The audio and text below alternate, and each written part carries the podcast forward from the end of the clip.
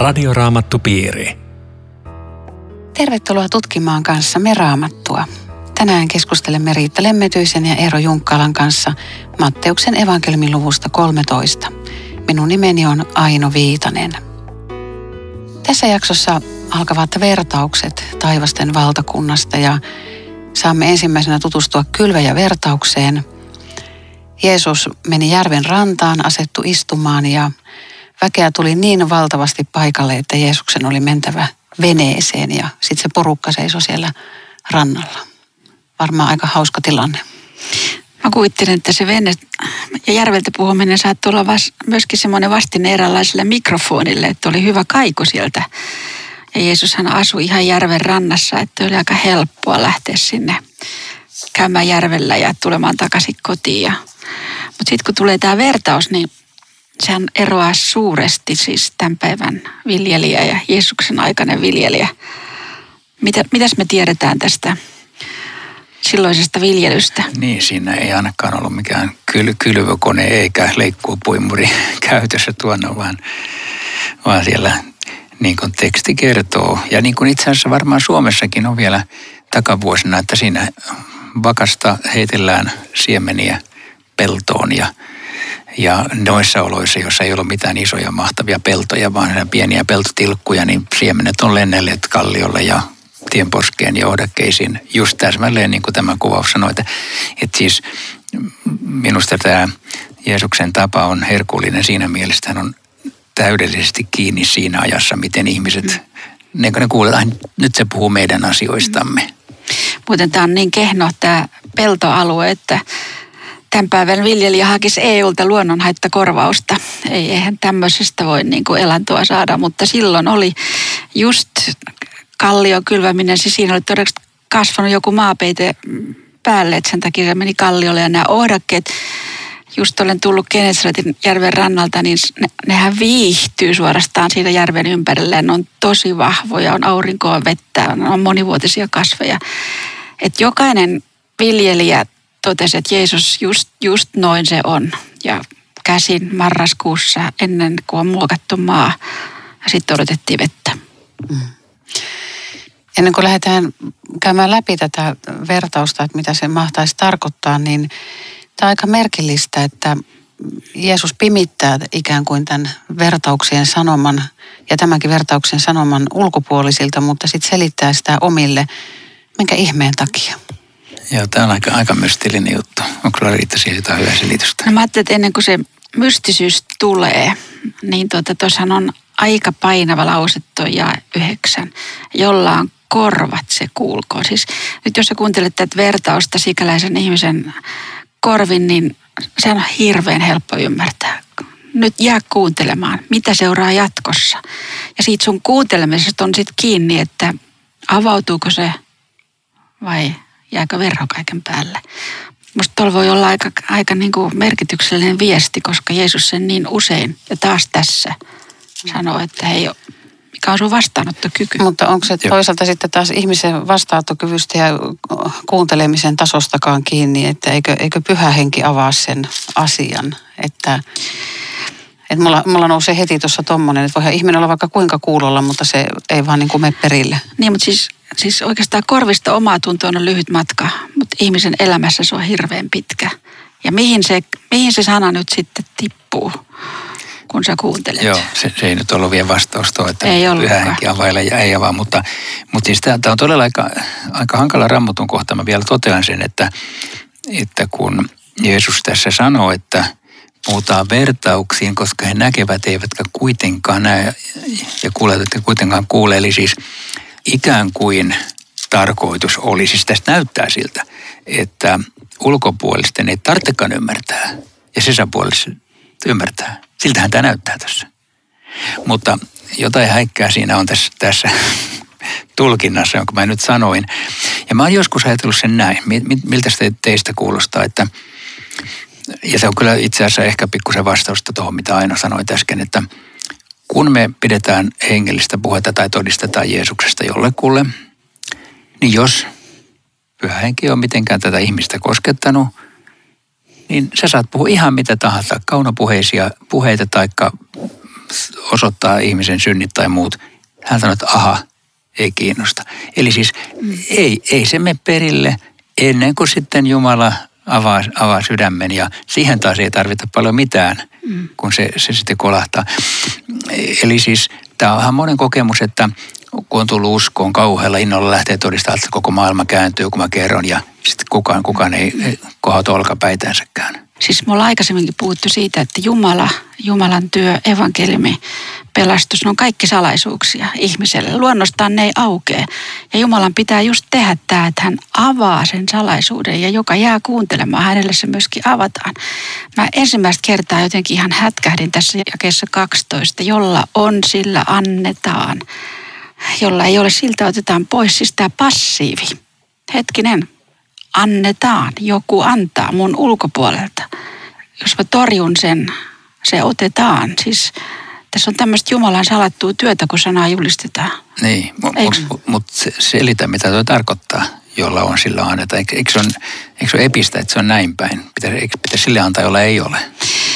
No, mä, mä uskon, että, että tota, jos sana koskettaa ja sä jäät kuuntelemaan, sä ymmärrät enemmän ja enemmän – jos sä torjut sen sanan, niin se jatkokaa ei tunnu enää missään. Ja sulta viedään se vähänkin, mitä sä ehkä ymmärsit. Joo, toi, toi varmaan linjassa sen kanssa, kun joku on tulkinut tämän näin, että jolla on Jeesus, sille annetaan, jolla ei ole, siltä otetaan pois sekin, mitä hänellä on. Siis että, että se jotenkin liittyy tähän. Mm. Toi oli, toi oli hyvä, hyvä viisaus tähän.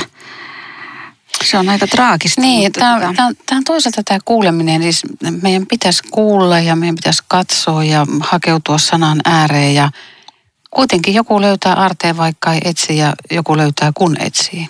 Et, et niin. jotenkin voiko tästäkään niin tehdä mitään sellaista? Niin, ja, ja siis vielä mä ihmet, jatkan tätä ihmettelemistä, että osa putosi tienoheen, osa putosi kalliolle, osa ohdakkeisiin, mikä mihinkin.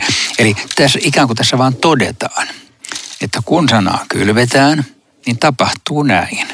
Mm. Ja ehkä tämä ei tarkkaan ottaen, tätä ei pidä tar- ajatella, että yksi neljäsosa menee hyvään maahan ja kolme neljäsosaa vähän hankalampaan maahan. Mutta ei se välttämättä hirveästi tosiasioista erkane.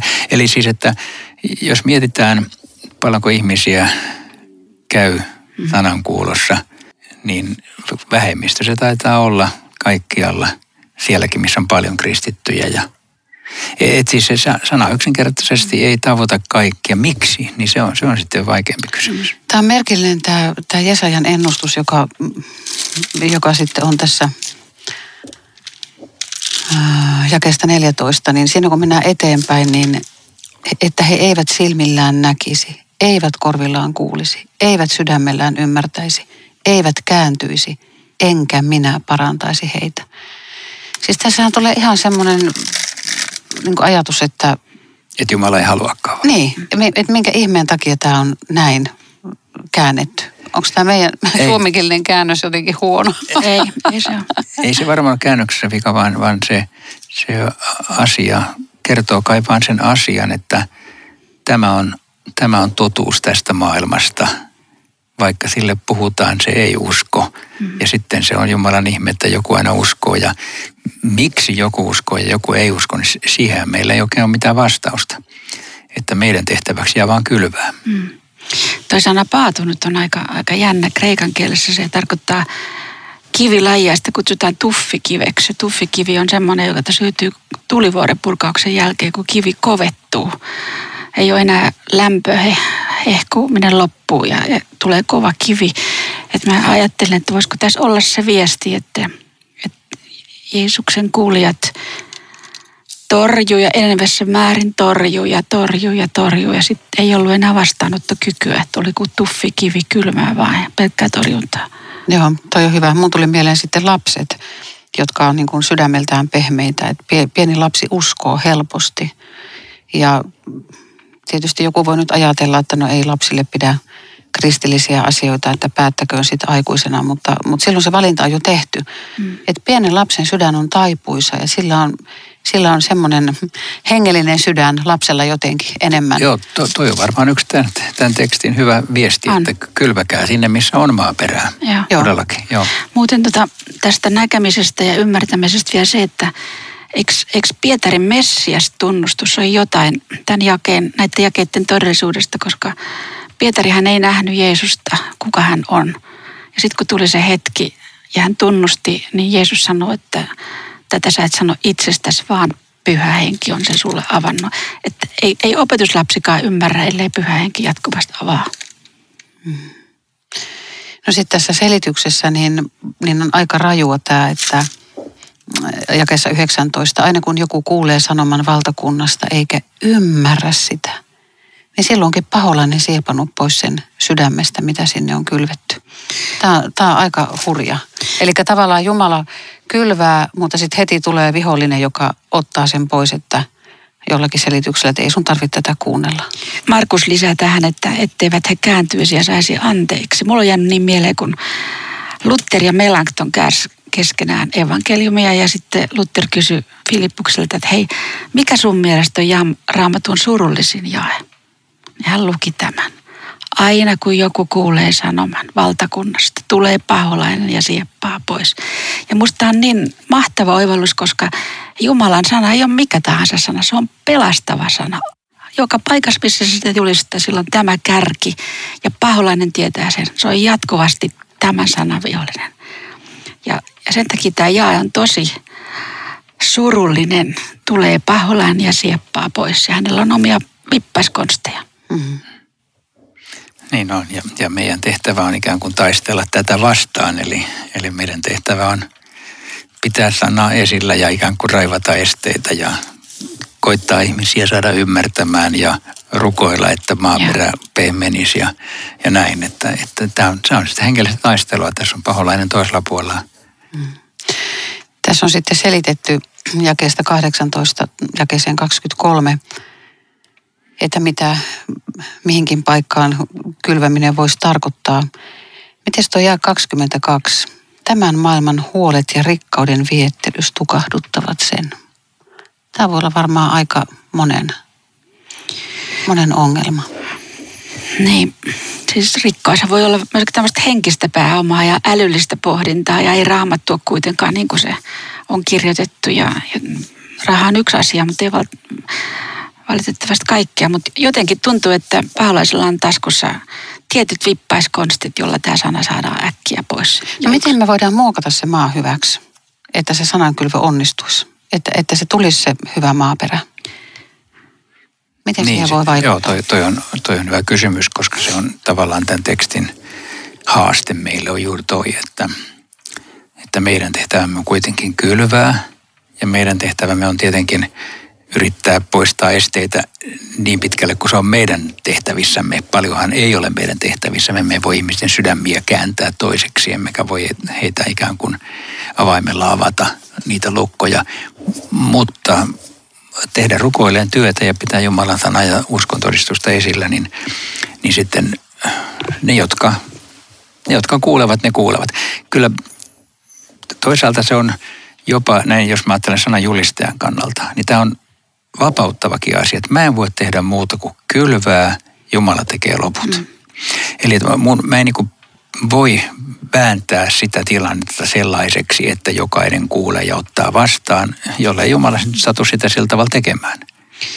Joten mulle jää vaan se kylvämisen tehtävä ja, ja siinä vaan pitää olla uskollinen ja tehdä se mahdollisimman hyvin.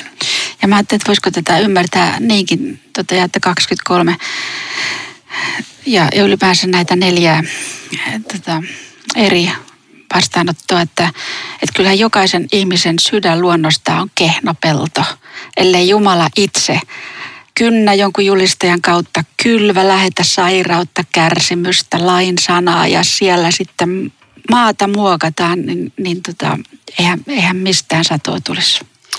Tämä on vielä pakko ottaa tähän. Voiko ihminen vaikuttaa oman satonsa suuruuteen? Miten me voidaan tuottaa se sato, jonka Jumala on meidän tehtäväksi antanut. Että me ei tähyltäisi jotakin muuta satoa, vaan miten me voitaisiin... Niin kuin tässä on tämä 30-60 ja eri määrä jyviä. E, mä, mä ajattelen, että tämä on tietenkin tämmöistä vertauskuvaa, että okei, nyt sulla ei ole 60 tai 30, vaan että, että sun pitää olla uskollinen siinä, minkä sä oot saanut ja elää Jeesuksen omana niin koko sydämesti kuin pystyt ja osaat, vaikka meidän koko sydämisyyttä, mikä on puolisydämisyyttä. Eikä siinä ole muita vaihtoehtoja. Jumala sitoo hoitaa. Meidän ei tarvitse tarkkailla mun mielestä näitä satoja. Se, ja Jumala, se on Jumalan asia. Ja olla, olla paljon sanan kanssa tekemisissä. Tämä on Radioraamattu Piiri. Ohjelman tarjoaa Suomen raamattuopisto. www.radioraamattupiiri.fi Jatkamme keskustelua Riitta Lemmetyisen ja Eero Junkkalan kanssa Matteuksen evankeliumin luvusta 13 ja jakeesta 24 eteenpäin. Minä olen Aino Viitanen. Jeesus esittää tässä toisen vertauksen taivasten valtakunnasta, niin pitää vielä korostaa sitä, että nämä vertaukset on nimenomaan taivasten valtakunnasta. Mies kylvää peltoon hyvää siementä ja kun kaikki nukkuu, tulee taas tämä vihollinen, kylvää vehnän sekaan rikkaviljaa ja menee pois. No työmiehet näkee, että nyt alkaa tulla rikkavillekin näkyviin ja ne ehdottaa herralle, että, että olisiko nyt hyvä mennä kitkemään se pois sieltä se väärä vilja. Mutta isäntä sanoo, että ei käy. Te voitte rikkaviljaa kootessanne nyhtää sen mukana vehnääkin. Antakaa niiden kasvaa yhdessä elonkorjuuseen asti. Ja sitten lopulta Jumalan oma korjuuväki mikä se sitten onkaan, tässä sanotaan vaan korjuuväki, kerää nämä rikkaviljat ja, ja ne poltetaan, mutta sitten vehnä korjataan aittaan. Lähettääkö nyt perkele tätä väärää siementä? Lähettääkö se valheveliä seurakuntiin?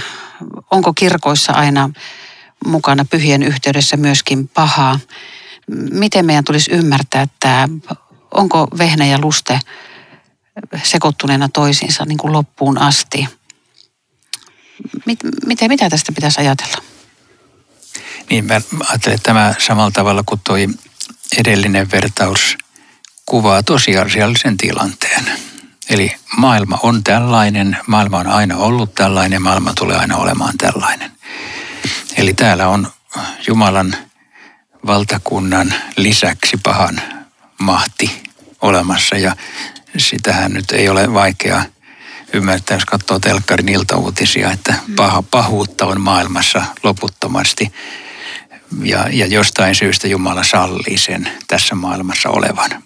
Ja, mutta tämä, niin kuin sä sanoit, Aino, niin tämä tekstihän kyllä vietän varmaan just tähän seurakunnan elämään nimenomaan, että se, se tunkeutuu sinnekin. Että se pahuus ei ole pelkästään jossakin kaukana – maailmalla, vaan se on, se on meidän lähellämme ja, ja tästä tekstistä kai ekaksi näyttää siltä, että sitä ei ole ihan helppo edes erottaa. Mm. Yksi hyvä esimerkki mun mielestä on 12 opetuslasta. Kuka olisi voinut aavistaa, että Juudas on ihan eri henkinen tässä porukassa. Ulospäin se oli todella vaikeaa, että, että se pahan kylvö on just silleen salakavalaa, koska se näyttää niin samalta.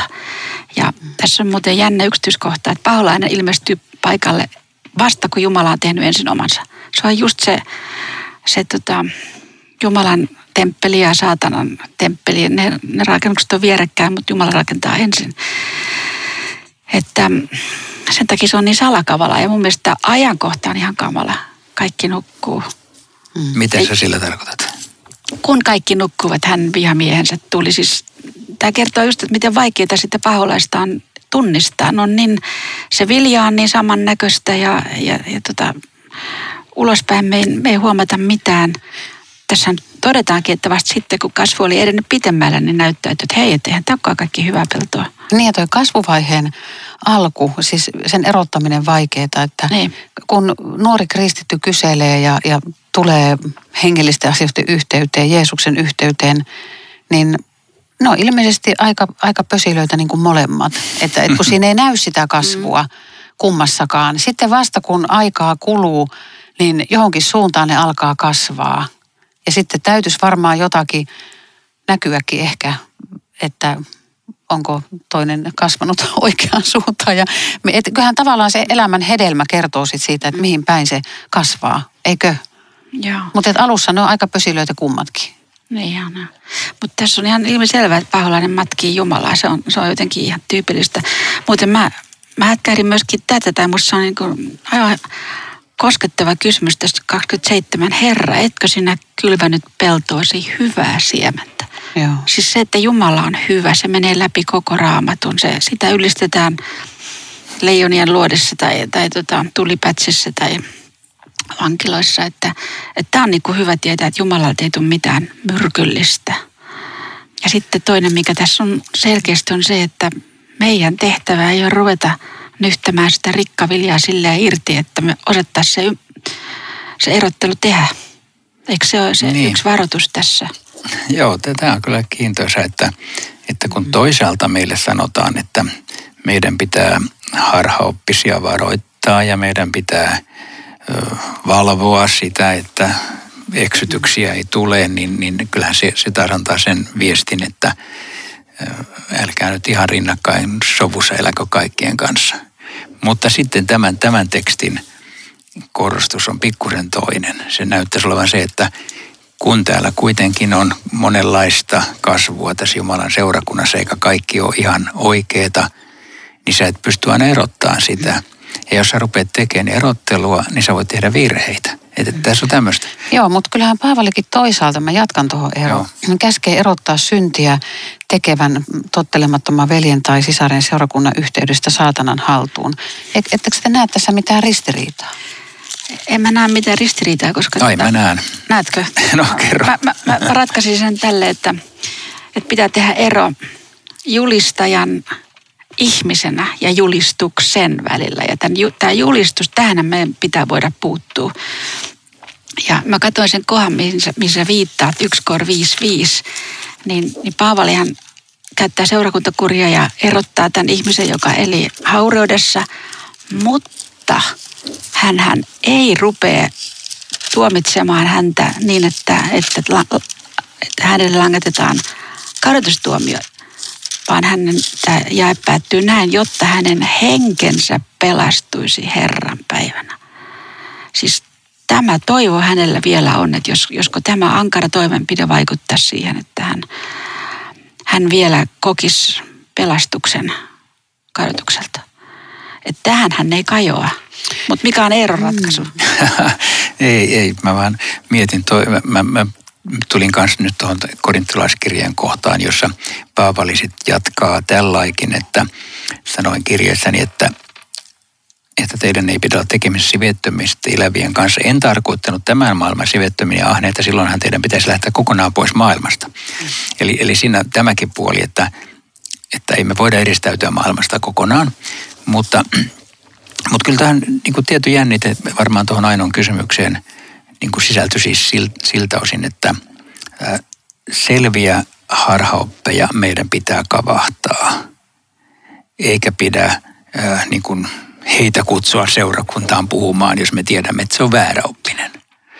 Mutta, mutta sitten tulee varmaan sellaista, että sanotaan jonkun, jonkun elämän tyylissä tai sanoissa ja opetuksessa on jotain hiukan vinksallaan, mutta jos me lähdetään heittämään kaikki tämmöiset omasta mielestämme vähänkin repsottavat pihalle, niin kohta meitä jää kuin mm. minä ja Matti ja Matistakaan ihan varma, että et siis tämmöinen vaara tulee vasta aika nopeasti, että me, me kuvitellaan, että vain, vain tämä meidän poppomme on nyt ainoa oikeassa oleva ja mä luulen, että tämä teksti varoittaa tästä asiasta. Ja. Et, et siis kaikki raamatun tekstit ei puhu kaikista asioista. Mm. Tässä ei puhuta jokaisesta mahdollisesta näkökulmasta, vaan tässä muistutetaan, että älkää yrittäkö rakentaa semmoista pyhien yhteyttä, jossa olette vain te oikeimmassa olevat. Mm. Jumala hoitaa kyllä sitten, jos joku on väärässä ja sä et huomaa sitä, niin, niin kyllä se korjuaikana sitten hoidetaan. Muuten tota, tämähän on tämän isännän ehdoton en halua, että te menette. Ja, ja mä ajattelen niin kuin historiassa, että miten järkyttävää, jos tätä nyt olisi kuunneltu, niin, niin meillä ei olisi ristiretkiä tai pakkokäännytyksiä tai hirvittävää hengellistä väkivaltaa ja, ja tämmöistä seurakuntien perustamissa, missä me ollaan pyhiä ja kaikki on raamatullista, koska tämä on just niin kuin sä sanot, että, että tässä ajassa paha on ja jyllää myöskin seurakunnan keskellä, eikä me saada sitä pois. Sen kanssa pitää elää. Joo, mutta toisaalta sitten haluan tuoda senkin, että se nyhtämisen välttäminen ei tarkoita sitä, etteikö voisi sanoa suoraan, mikä on väärin. Joo, ehdottomasti. Joo, joo.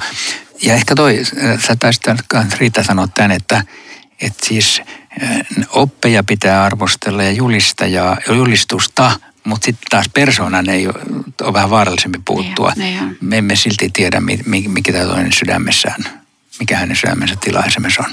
Mutta mun mielestä tässä on aika niin levollinenkin asia, jää 30. Antakaa niiden kasvaa, kunnes sen aika tulee.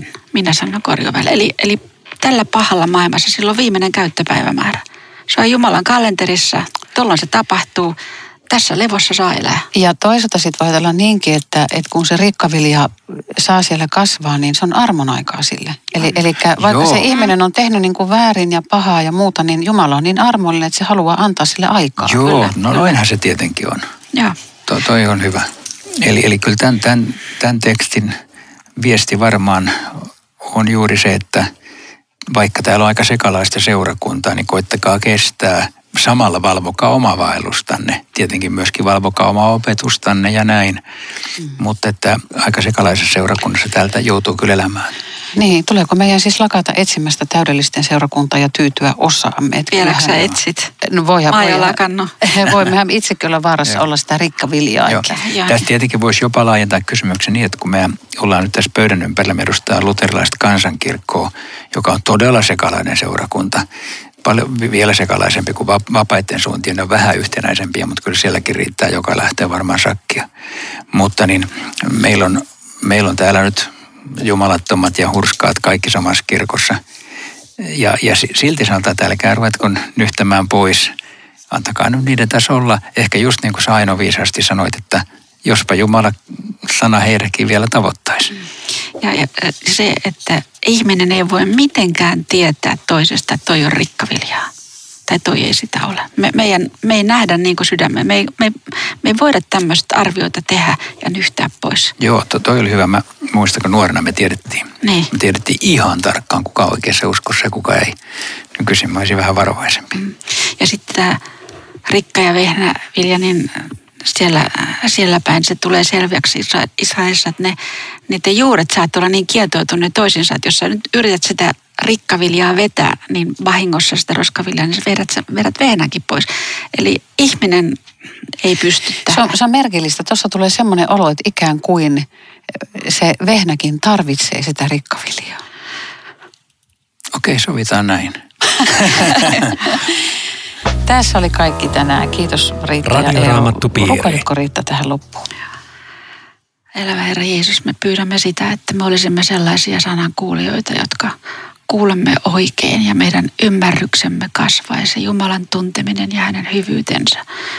Varjelle meille tämmöinen sanan kuulo ihan sinne elämämme loppuun saakka. Amen. Kuulumisia jälleen viikon kuluttua. Radioraamattupiiri. www.radioraamattupiiri.fi